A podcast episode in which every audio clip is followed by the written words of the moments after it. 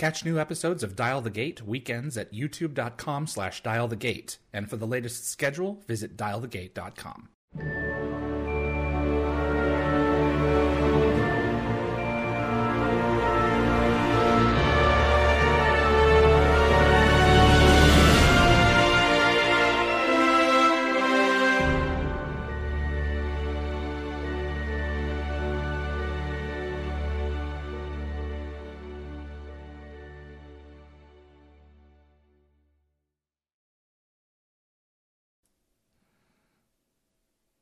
Welcome to episode 81 of Dial the Gate. My name is David Reed.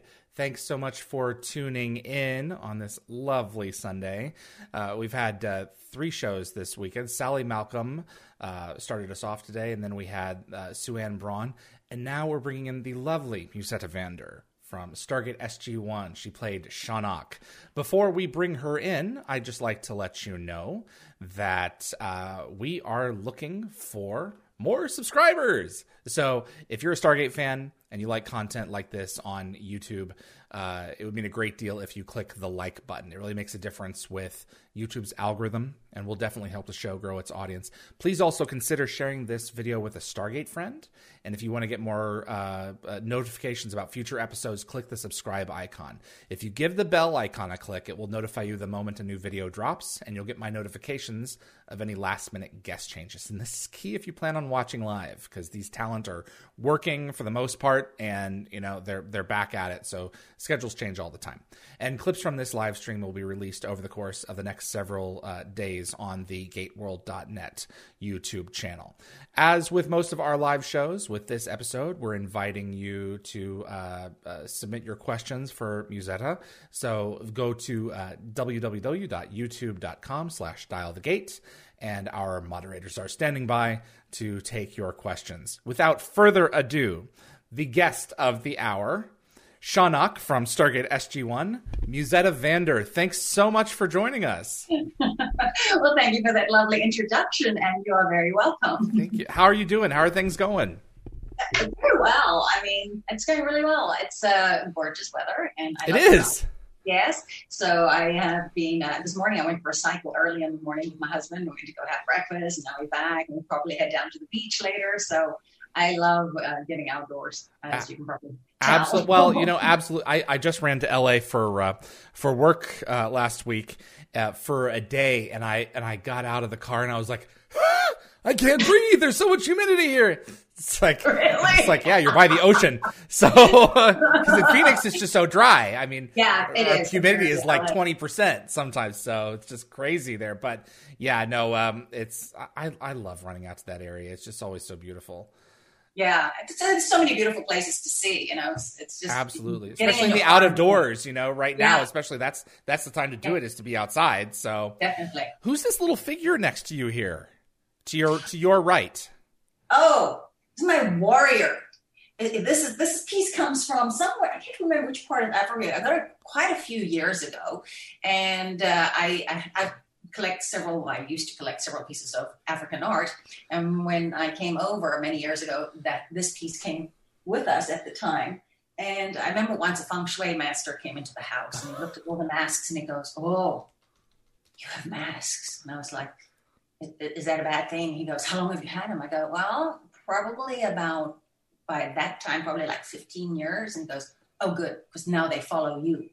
I was like, really? Was I following them before? Wow.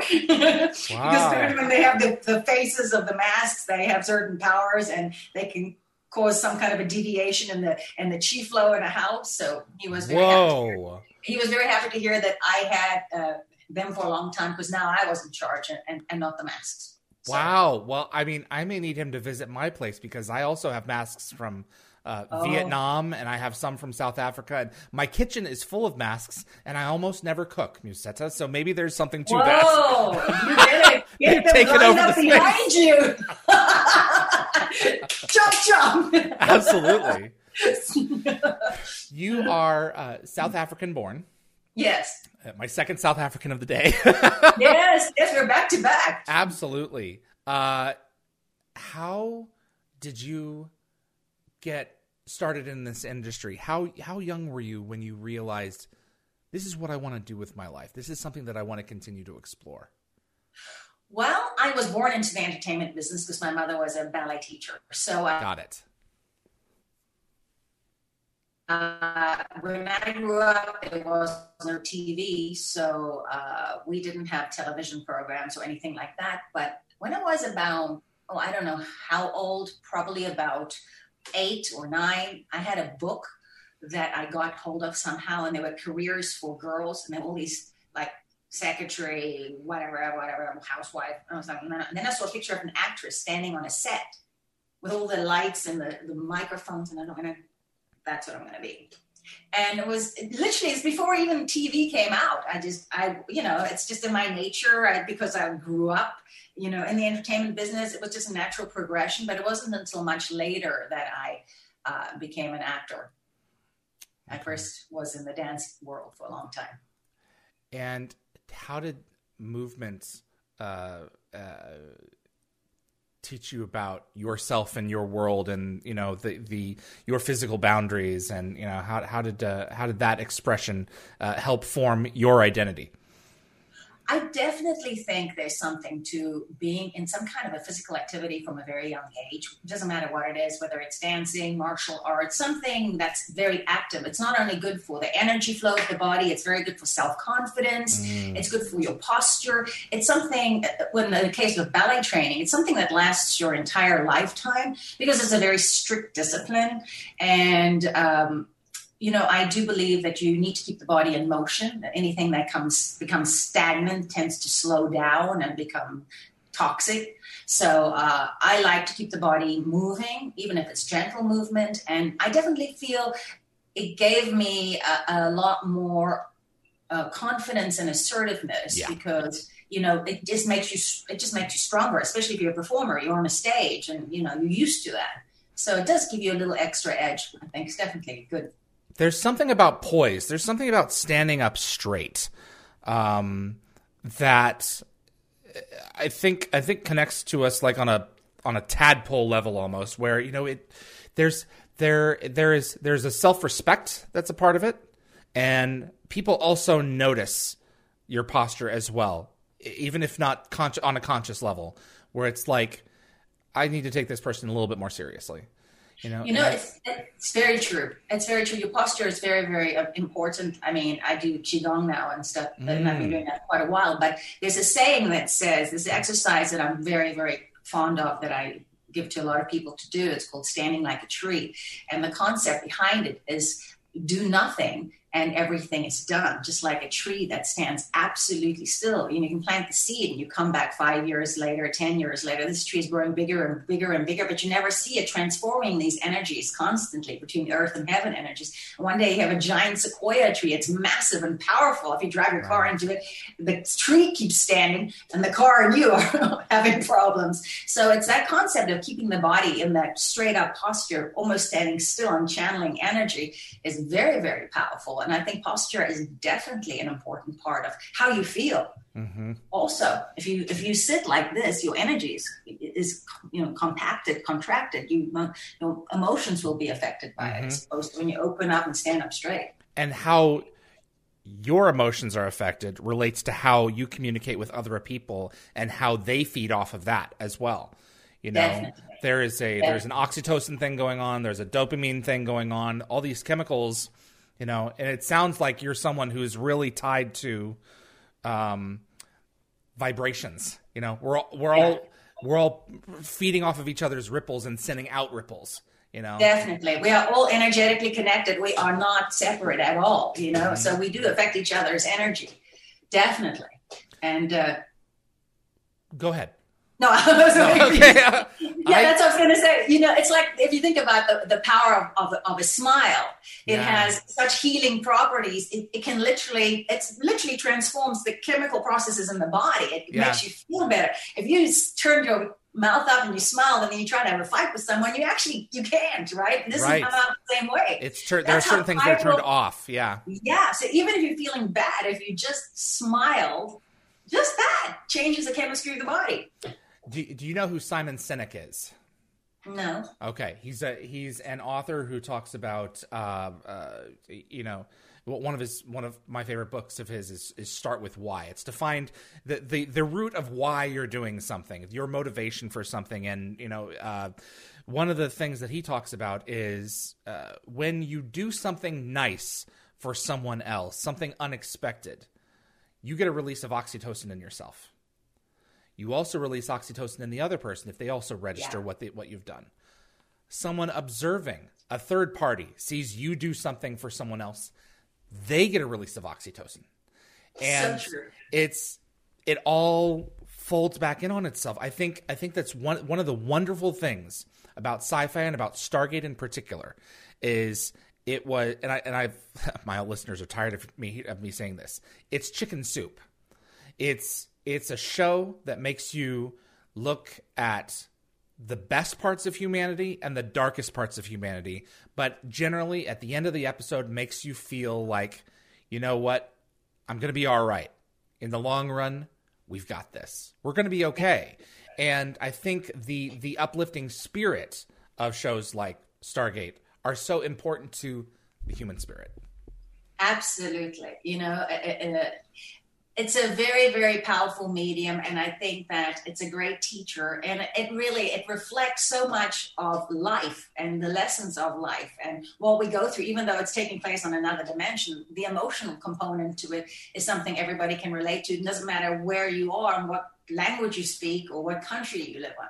Everybody have, has the same emotions you know? Mm-hmm. so uh, yeah it's really i i, I uh, I think it's really a powerful, powerful uh, medium filmmaking in general, you know, and Star Star Trek and Stargate mm. and all these shows, even though they go straight out into far, far other realms of consciousness, it, it brings with it uh, a, a hope and, and change and vibrant energy and good stuff lessons. And actually, it's not so far fetched, to, in my opinion. Some of the stuff, the portals and the stargates. I mean, you know.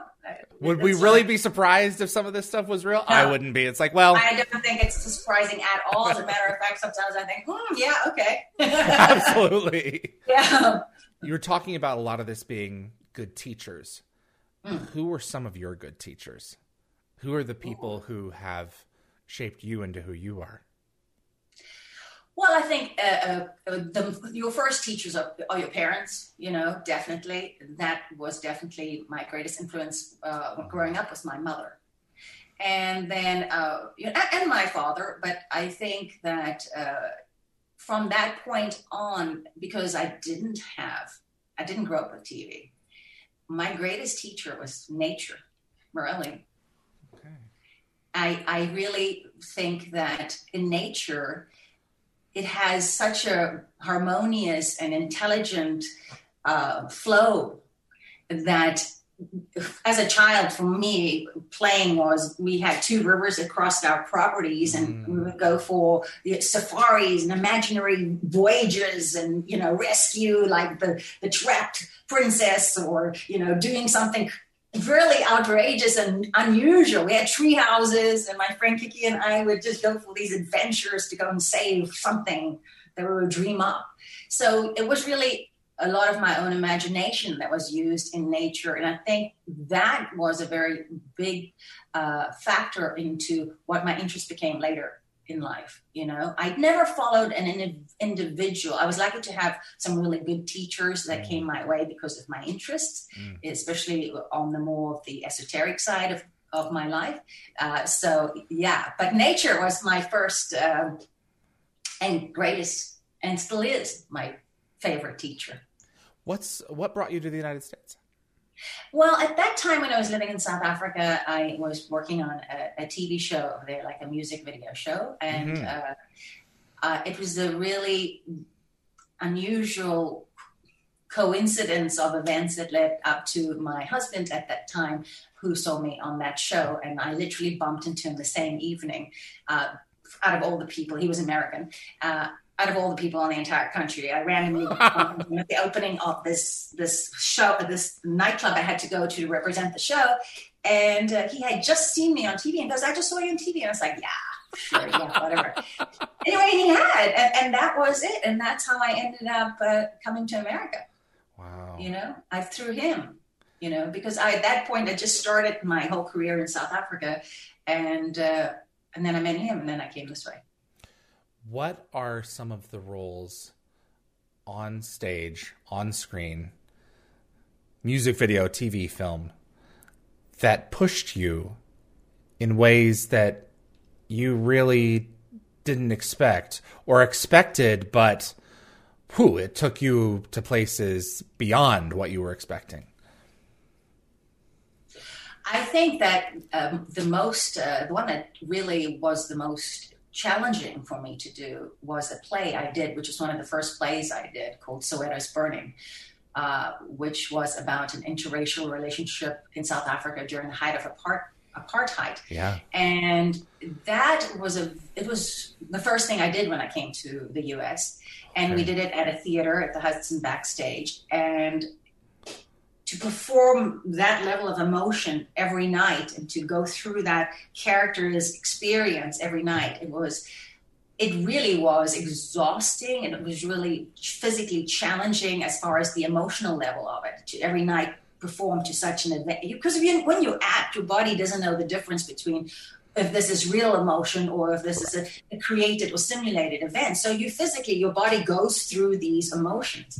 And it was sometimes exhausting just to get up after that you know and uh, go back to do it again and again. And there was another movie i did which uh, um, had that same kind of level of uh, emotional uh, demand that was very challenging. Uh, it was called uh, johnny and it was just it's about a mother who who loses her child and uh, she's responsible for it and she can't get oh, over gosh. it and the guilt. She she gets she's texting and she has a car accident and, and she and she never forgives herself for that. And the emotional, you know, and the director also wanted a lot of emotion. So every day on set there was so much emotion every day that uh, when the day off came, I was like literally like just had to lie horizontal just to like re- get my body back to like not getting sick.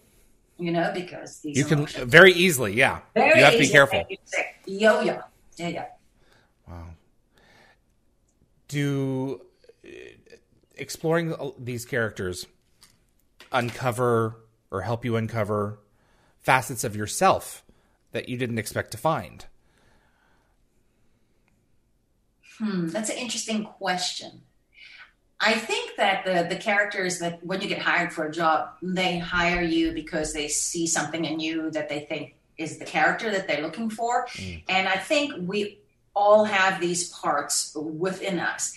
Um, you know, I think because of my uh, training as a dancer, I think when I first got into playing these villains, I don't consider myself a villain at all, really. As a matter of fact, I don't really think I'm like any of the characters that I play, you know, but I have them all within me. And when I, the first character I played that was a, a villain was Lash. And we were in Romania. It was this out there sci fi character. But the minute I got that costume on, and I had to, you know, you're walking around with this like whip and leather and you're in this future in the future and it's cowboys and it's like immediately my, in my imagination i'm not on earth anymore. Yeah. i am i am in this other reality. Yeah. it's just like when i was a kid and i'm on the play and stage and or in some show that i'm dancing in i am that character. And suddenly all this stuff just comes out and goes to the next level and you're like whoa okay that went way out there you know? So um yeah, definitely suddenly brings things out of the depths of you, which I'm like, oh wow, okay. Tell us about auditioning and getting the role for Shan'auc. Chanel. Well, that was very interesting. I remember auditioning, going in for the reading, um, and I didn't ever, th- you know, I have this kind of mentality. Once I go in, I give it my all. I give it my best you know uh, job my best audition and then i walk out and i just try to forget about it i don't want i don't want to know because i don't want to keep thinking about oh did i do it right Dwelling on it, yeah. yeah, i can't dwell on it i walk Yeah. away and i just go like well if it's meant to be Correct.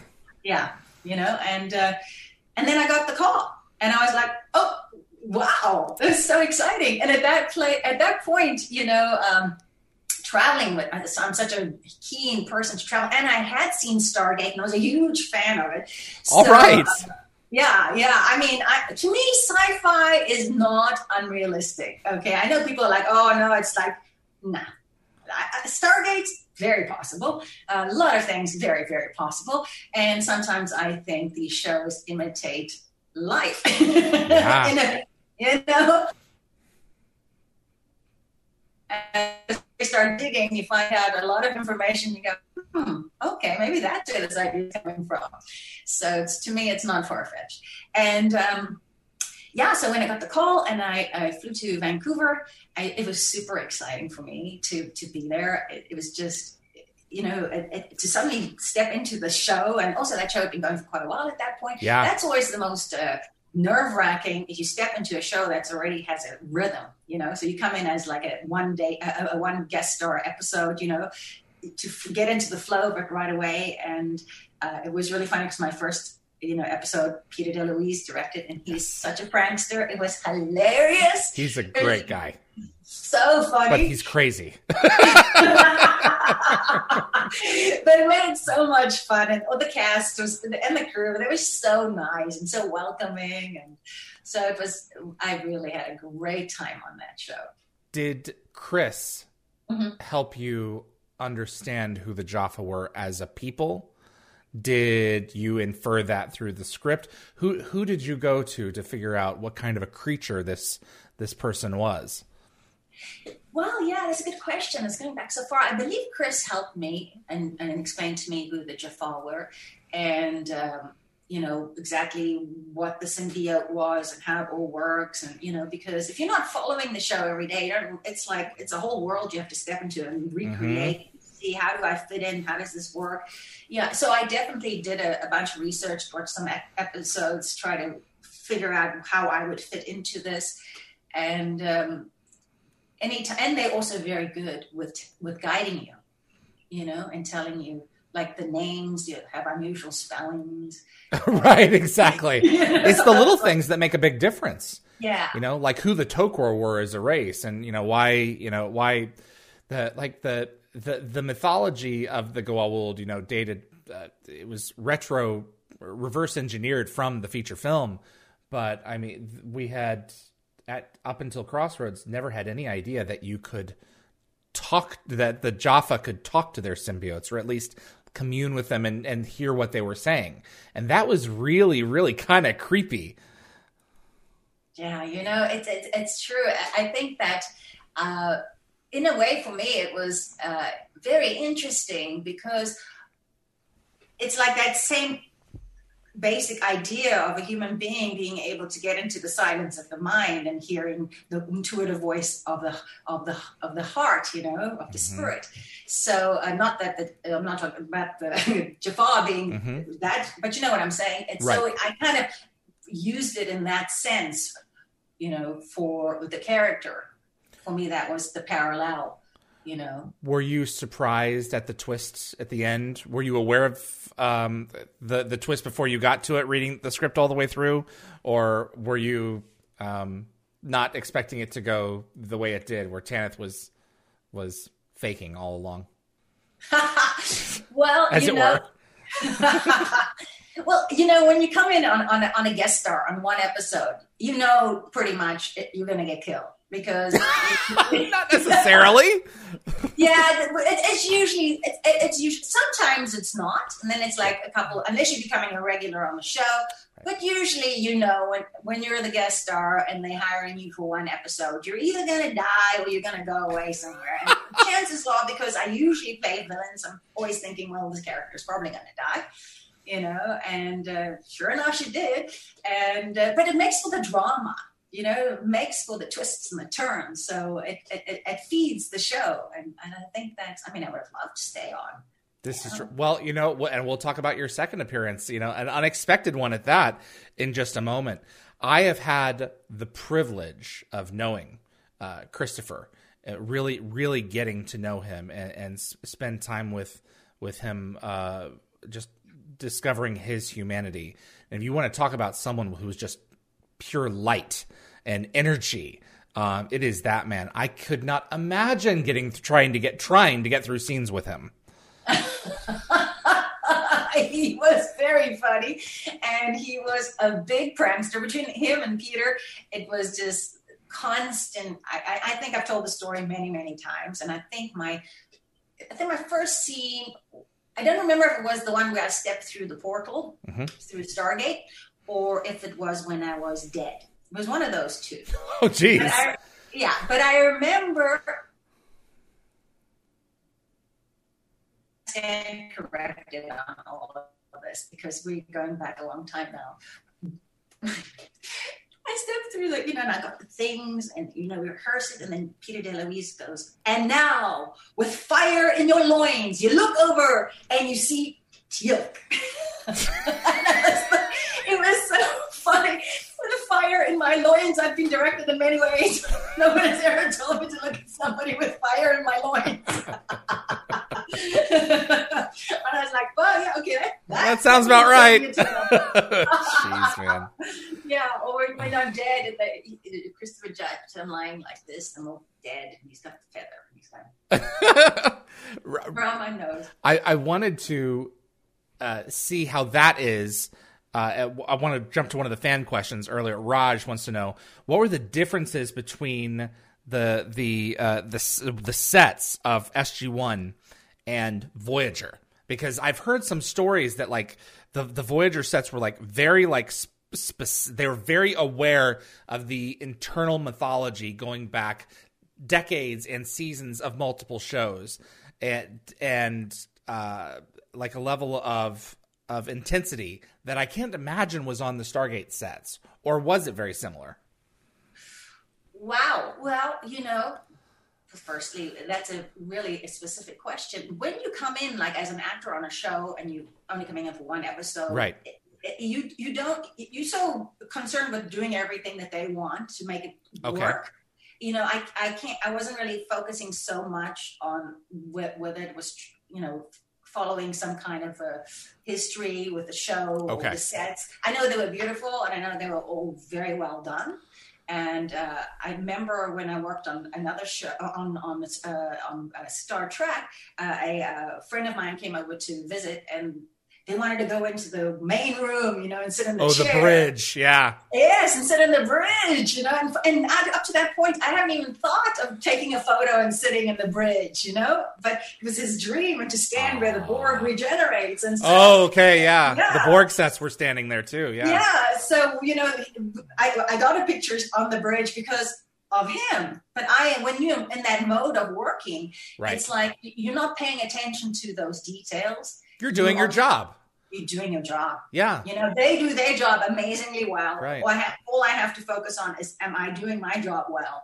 Am I making this character believable?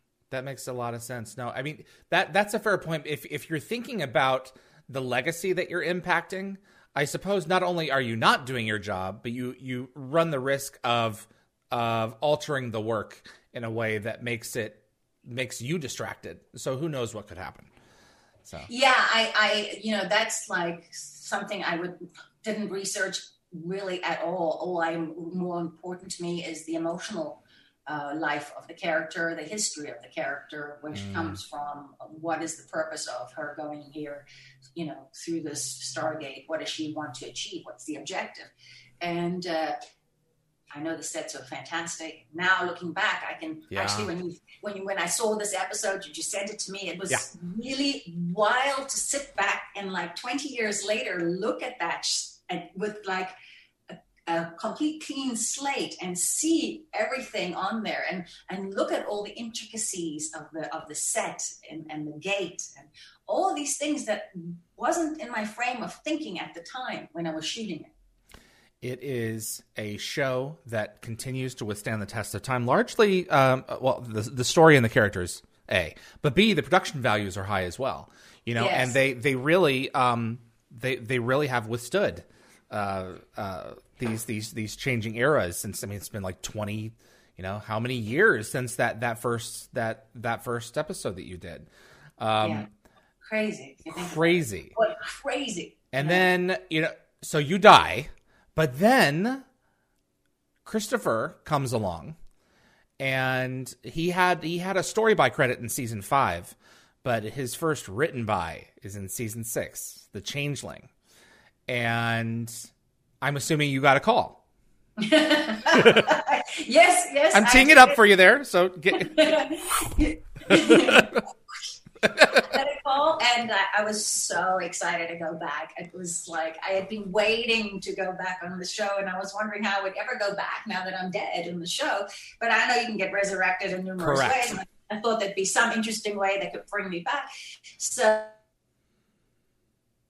uh, wonderful when, when I got the call to go to work with Chris again and, and a completely different version of Shan'auc, or which I liked. And I love that kind of I like that episode a lot because of the the complete dualism of the of, of the character that he has, you know, that he can't just figure out if he's in a dream or is in the in the past and the future and the back and forth, you know. So uh, I like that very much. I like that show very much. I like both of them very much. Well, it, it's an interesting episode because as the as the fans, we're, we're not entirely sure what's going on. Um, as Shan'auc, the emotional essence of her is intact. You know, in terms yeah. of her uh, of her love for that man, that Jaffa. Um, yeah. But she's not a Jaffa anymore. She's human. So yeah. that must have been an interesting an interesting approach. It's just like, you know what? What the script says is what I'll say. I, I imagine you approached it from a very similar emotional space, but yes. just not just not from with with that back of your mind that okay, I'm also unearthly. That I imagine that was just disconnected.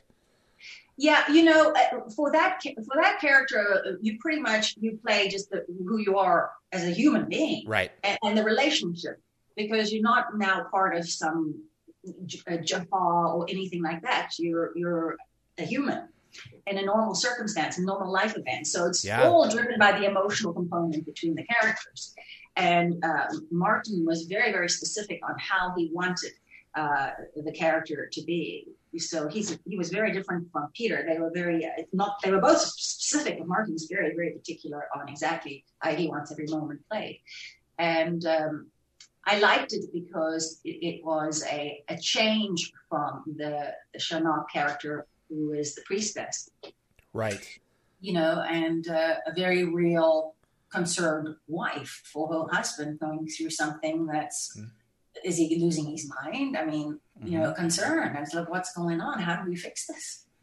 You know? Right. And being think, thinking of the possibility he may be thinking that I'm just an absolute hallucination by the way by the way i am but i mean how, how, does a person kind of approach that and you know those are like the scare scarier aspects that any of us have to go through in dealing with a person who is who is unwinding you know i mean we we have all of us have, have dealt with, almost all of us have dealt with family or with someone in our lives who have had alzheimer's or dementia mm-hmm. or some kind of you know at, at, the darkest point schizophrenia or things like that and I, for me there's nothing scarier than yeah. losing your mind because yeah. it's like losing your soul. It's like losing your identity.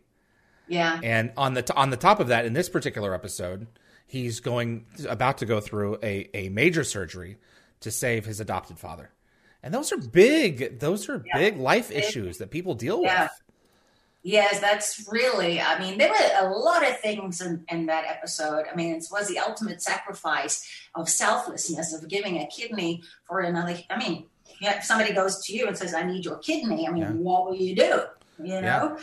So that that's very very deep, and I would I'm sure that would naturally cause a lot of anxiety in your on your own person, even though you want to do the right thing. That how would your body manage that? Right. Uh, you know, so there's a lot of that, and uh, that plays obviously beautifully. Chris plays that beautifully, and, yeah. and it comes uh, and that mixes in with when he flashes back to the other side and back and forth. That anxiety carries through the whole episode back and forth. So yeah, I mean, I think when when the mind is just kind of void and we don't know where we are, what we have, we lose direction. We like a, a ship bobbing on the ocean. You don't know where you're going to end up. Exactly. Absolutely. It was such a pleasure to have you back. And it was just one of those expected things where it's like, you know what, sci fi, you can do anything, you can pull anything off. And um, one of, uh, I have some, some fan, uh, uh, uh, fans who have submitted some, some questions as well. Raj wanted to know, um, so Brad Wright has been developing uh, a fourth Stargate series um, with MGM for a while now. I've been calling it SG4 just for short. And uh, he and I are certainly interested to know would you uh, be opposed to appearing in that series? of course not. All right. I don't think anybody would be. You know, I, I would love to. I mean, any any actor would want to. It's such a wonderful uh, show, and it's such so great to be part of such a, a legendary franchise. You know, yes, yes, and yes. You know, anytime, time me up. Where do we start? would you step through a real Stargate? Teresa asked, and if so, where would you like it to take you? Ooh, that's a good question. Hmm, I would definitely step through a real Stargate twice. Uh, and I'm kind of like I would be, I would, I would just let it take me wherever. I would first I think ask. I think if you're at that point where you can step through stargates, you would you can probably tune into the right direction for your mm. being. And when you step through that portal or that stargate, it will put you where you are meant to be to learn your next lesson. That's interesting. Your next experience. Yeah, yeah. that's interesting. So I, I mean, that, that that would be an intelligent you know, yeah. live portal, right? With intelligence and vibratory qualities that you can say, you know who I am. If you feel me coming through there, take me to whatever you decide would be the right place for me to land. That would be of benefit to me or the next thing I need to learn or work on or whatever. Sounds yeah. a little like Fantasy Island. Oh, yeah. Talk about something, yeah. People learning really? a lesson. Yeah, I think uh, all the lessons, you know, it's like in life, life is a big learning lesson. So maybe I'll take a, I'll, I'll touch the stargate and I'll say, take me somewhere fabulous. just live in bliss. That at least has oxygen. yeah, and it's all the things I like. It's just peace and, and, and happiness and joy and love. That's where There you go.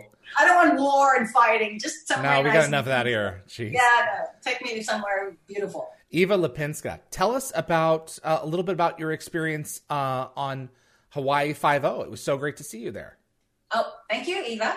Um, well, uh, in Hawaii Five O, first of all, when I got Hawaii Five O, I was like, yeah. First of all, like Hawaii. And interestingly enough, uh, one of the first movies I ever did with my ex-husband, we did a movie called Under the Hula Moon, and uh, we had the the music from Hawaii Five O was part of that movie. So I was familiar with Hawaii Five O before it ever became came back. So when I uh, got to go to to do Hawaii Five O, it was like it was a dream come true for first of all i liked the fact that i played a different character from what i normally play mm. you know to play a, a, a sheriff, uh, mm. to go to the islands to work. I mean, gee, you know, these are the, the perks of the of the job, uh, and to work with the cast over there, which was very nice.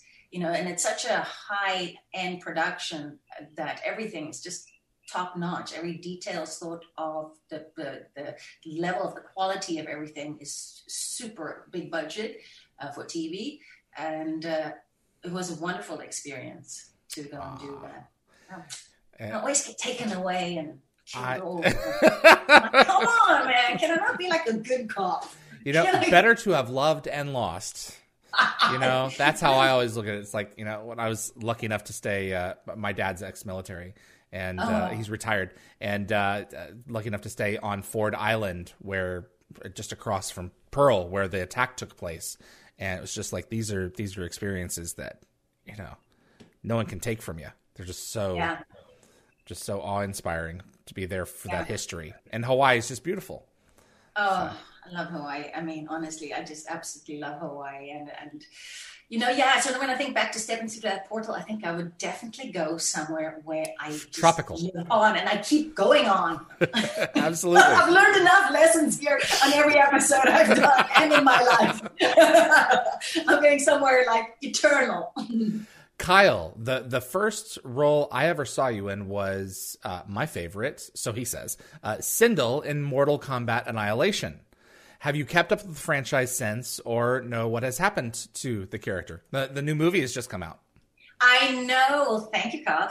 Kyle, uh, I have uh, well, we, the people, all the actors we were on that, we've all kind of kept in touch, so we still friends. Okay. Yeah, so actually, I spoke to Sandra, the Sonya Blade in Mortal Kombat Annihilation, uh, uh, two weeks ago, and I said we have to go see the new version of the movie, the new Sonya Blade. You know, it's like 20 years later, and um, I'm sure it's going to be stellar. You know, because of just the, the improvements technologically mm-hmm. and, and, special effects and all those things. It, just, um, it, looks amazing when you look at it. Um, have we been following the franchise? Uh, yes and no, because I see things coming in and I see some of the because I get alerts when like, when when something goes on with mm-hmm. any of the shows, and I, I know that there's been. I look at the new character, the animated character that they've drawn, and I go, kind of looks a lot like me. but nobody came to me and asked me. Should I contact my lawyer? you know, I think that looks a lot like me.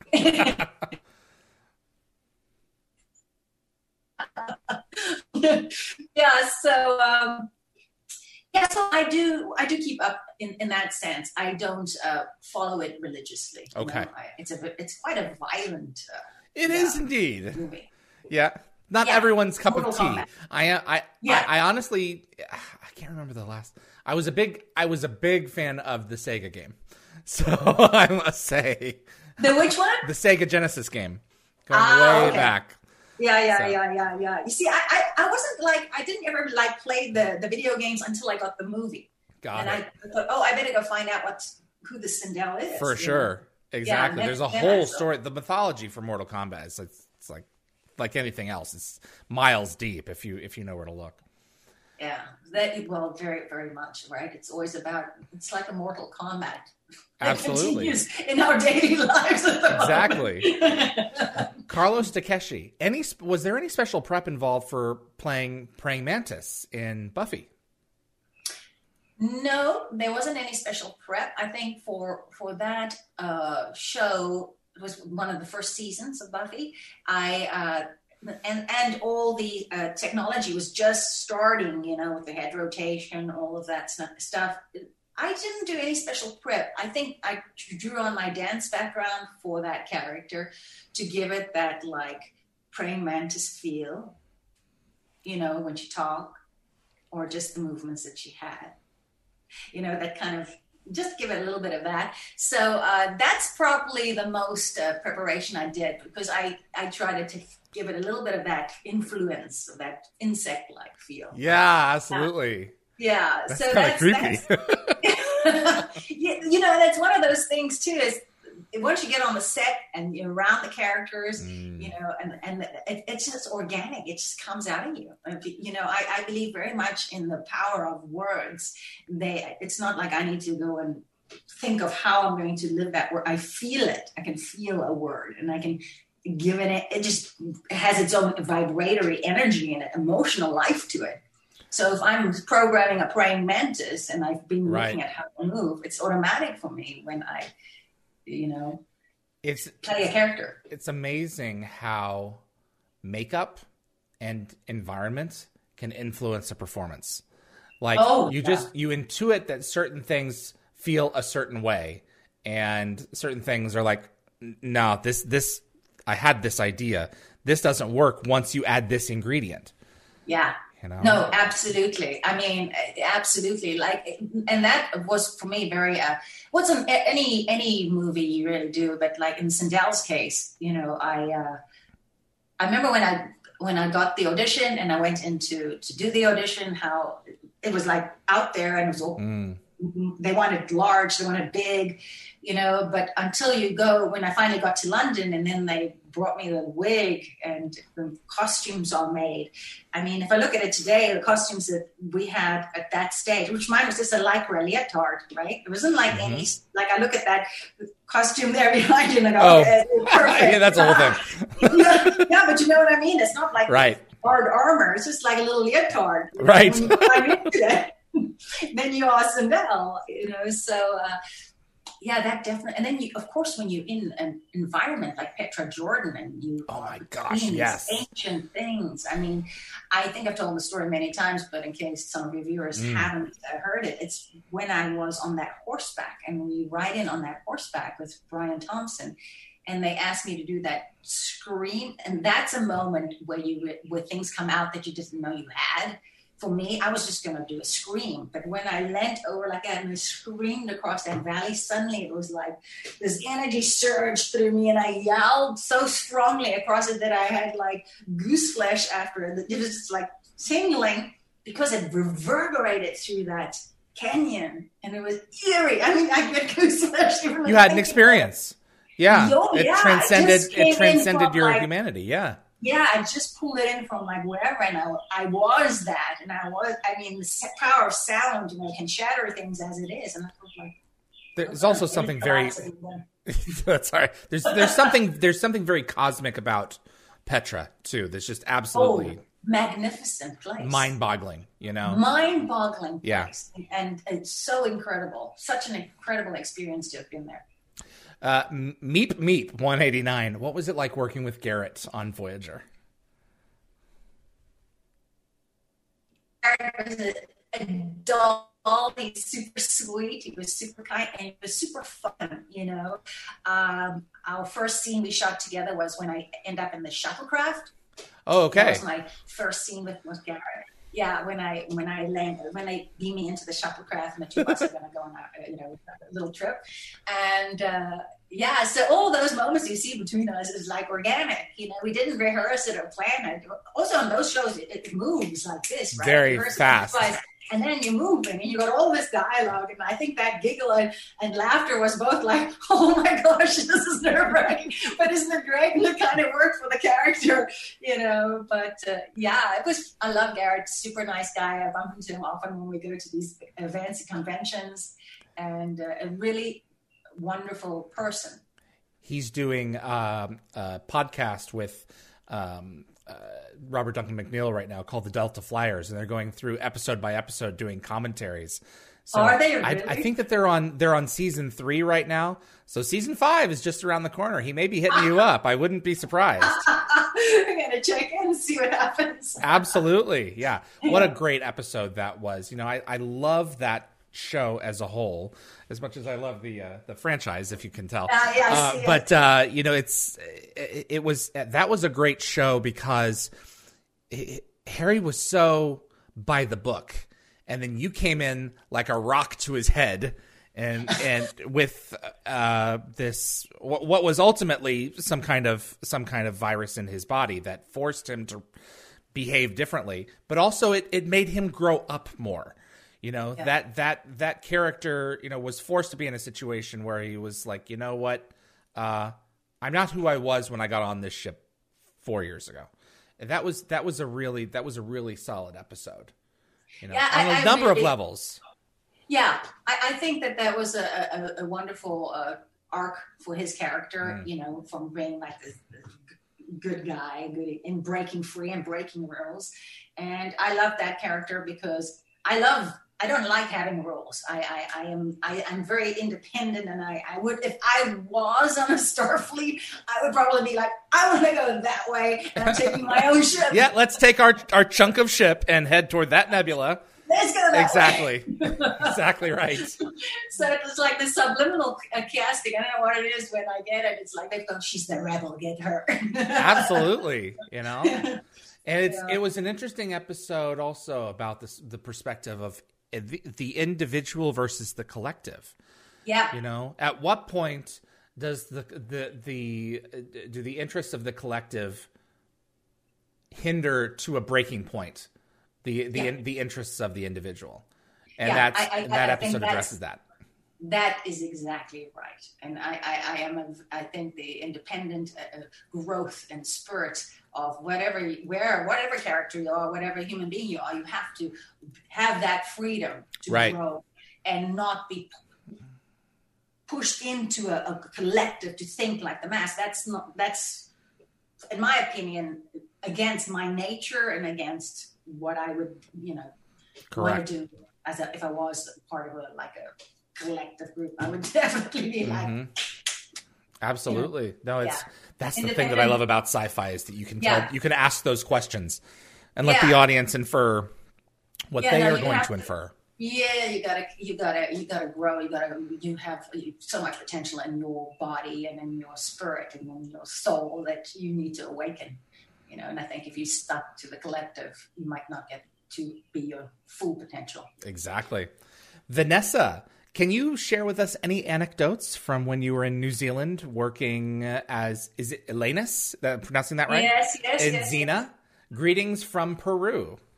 Whoa, hello there. Wow, Peru. It's I on know. bucket list, man. I need to go up there when I go right out to Machu Picchu. Oh, Um, yes, absolutely. Yeah. Um, well, from Xena, that was, uh, well, I've told the story many times, but if you haven't heard it, I'll, I'll tell you the story. When I got the episode of Xena, it was right there when everybody thought the world was going to come to an end. It was 1999 going into the year 2000, and I don't know, everybody's like going to die. And uh, so I flew to New Zealand. I got there, and we had to do our preparation for the fight scenes. And so Lucy Lawless is a, a doll. And uh, so we rehearsed our fight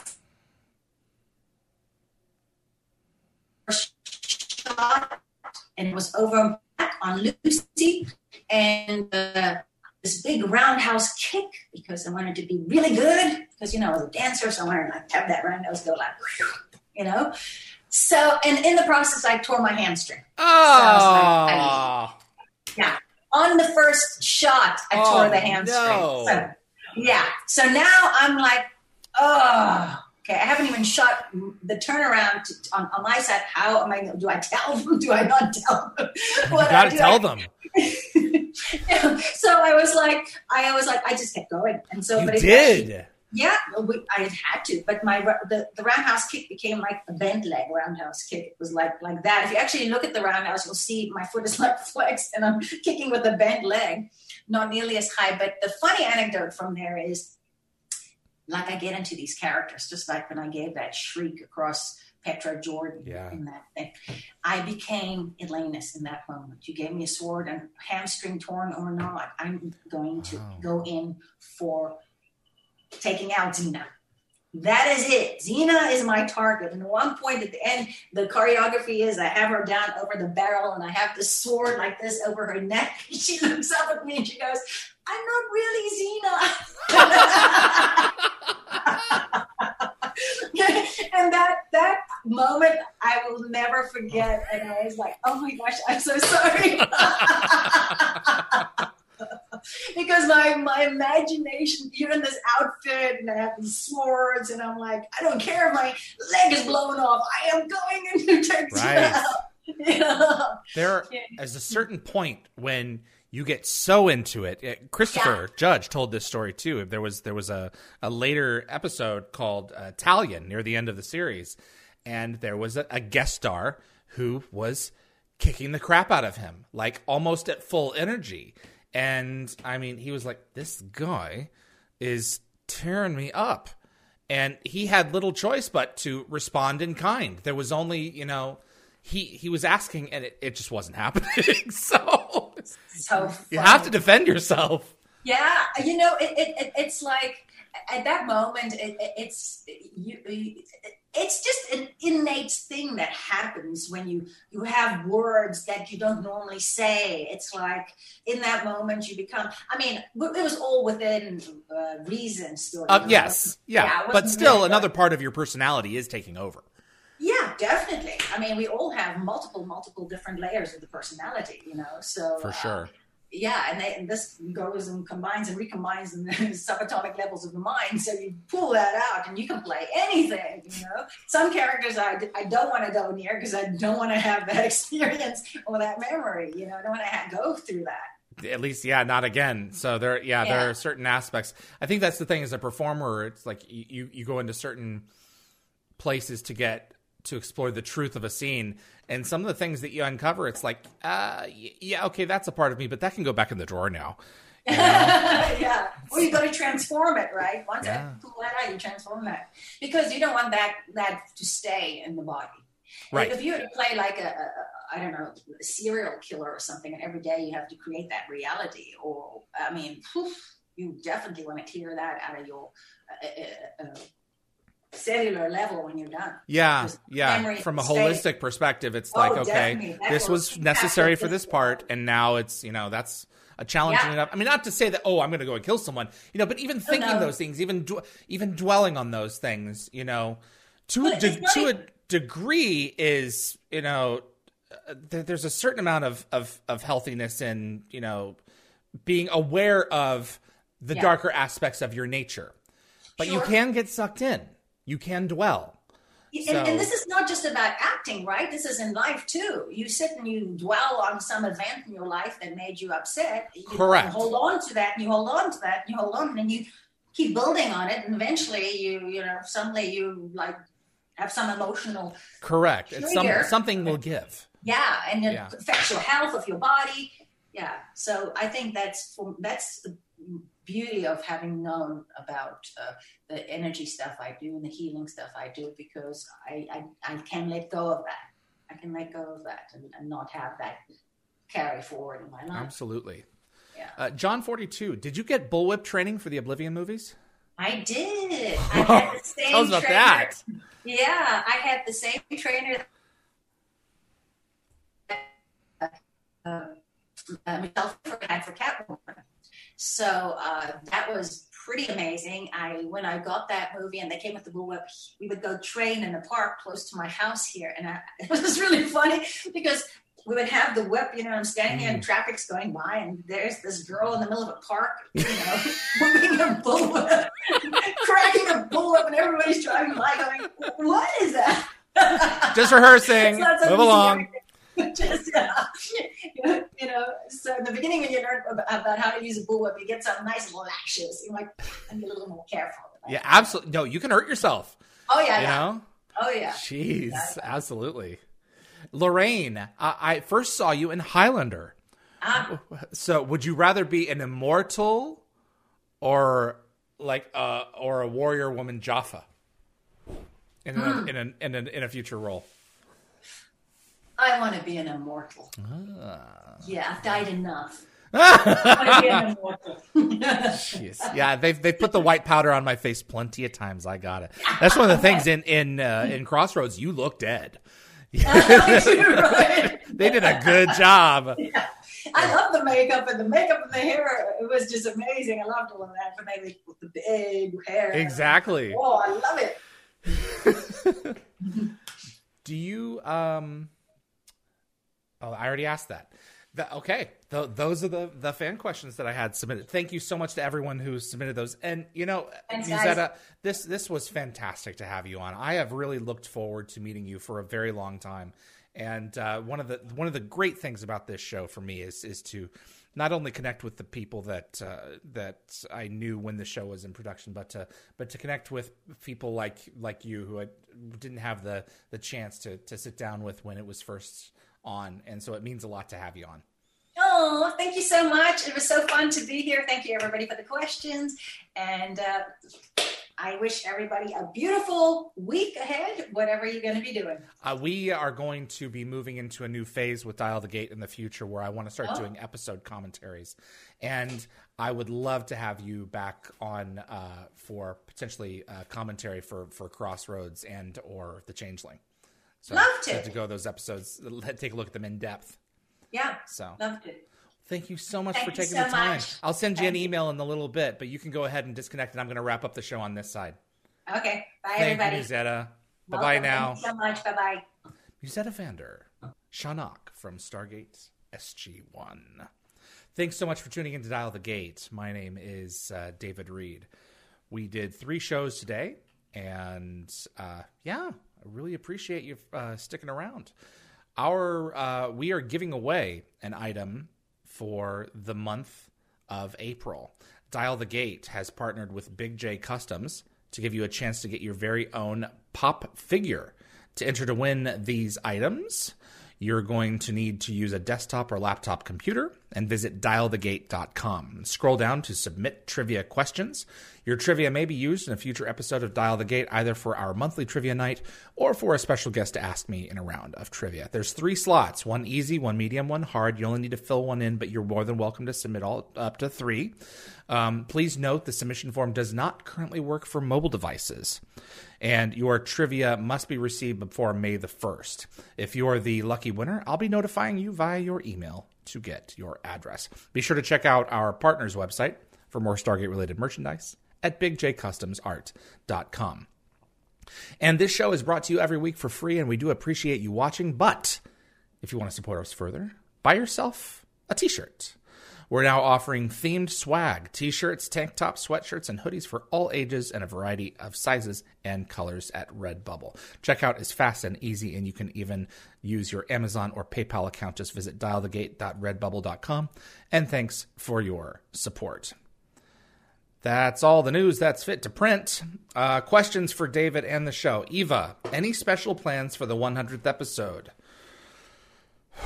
Boy, we are approaching that fast, aren't we? Um, so that's going to be around at this velocity, what, July? Somewhere around there. Um how much did I say?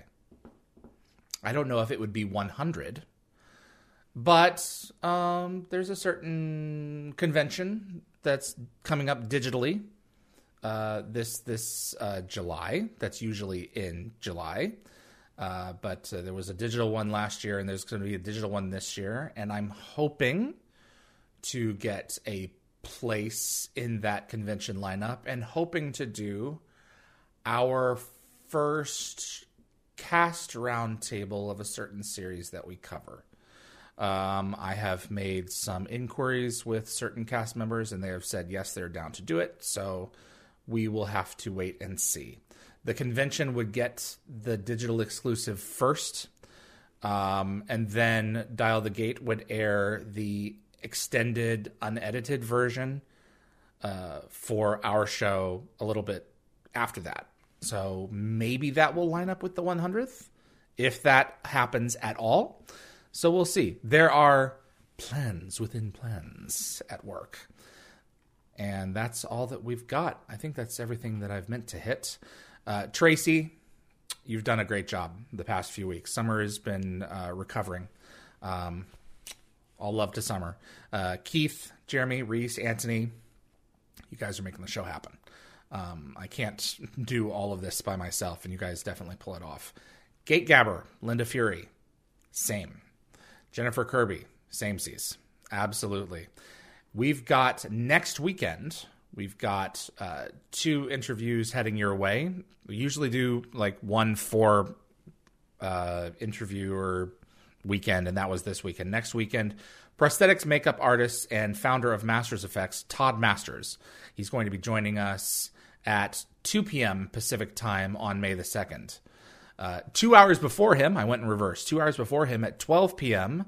Pacific time, May the 2nd, Stargate film composer, legendary composer, in my opinion, David Arnold, is going to be joining us from the UK uh, to discuss, primarily, discuss his uh, uh, uh Stargate uh, feature film score.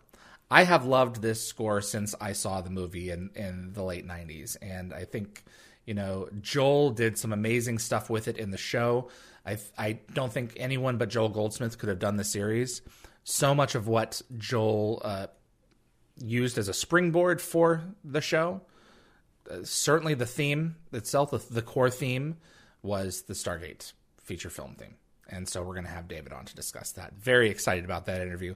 Hope you can uh, join us for both David Arnold and Todd Masters. Hoping to get Robert C. Cooper rescheduled in the next couple of weeks here for uh, a deeper dive into the production of Stargate Atlantis, particularly the pilot episode. That's everything that we have. I really appreciate you tuning in and helping make the show possible. 81 episodes. Let's proceed on to that uh, uh, previously mentioned 100 you know, just a little bit of uh, more, a little bit of time and we'll be there. My name is David Read for Dial the Gate. Thanks so much for tuning in, and we'll see you on the other side. Dial the Gate is hosted and executive produced by David Read. The producer is Darren Sumner, co produced by Linda Fury. The composer is Neil Acree. Animations by Bryce Orrs. The production assistant is Jennifer Kirby. Moderators include Summer Roy, Keith O'Mell, Tracy Noller, Jeremy Heiner, Reese M., and Anthony Rowling. Logo design by Deborah J. Bell. Additional effects by Thomas Tots, with contributions by model makers Chris Baker, Stephen Barr, Kevin Zabo, and Tom Paris. The archivists are Linda Fury, Zachary Adams, and Frederic Marcoux. For general inquiries for submissions, please contact us at dialthegateshow at gmail.com. Visit our website for the upcoming schedule, as well as an archive of our past episodes at dialthegate.com.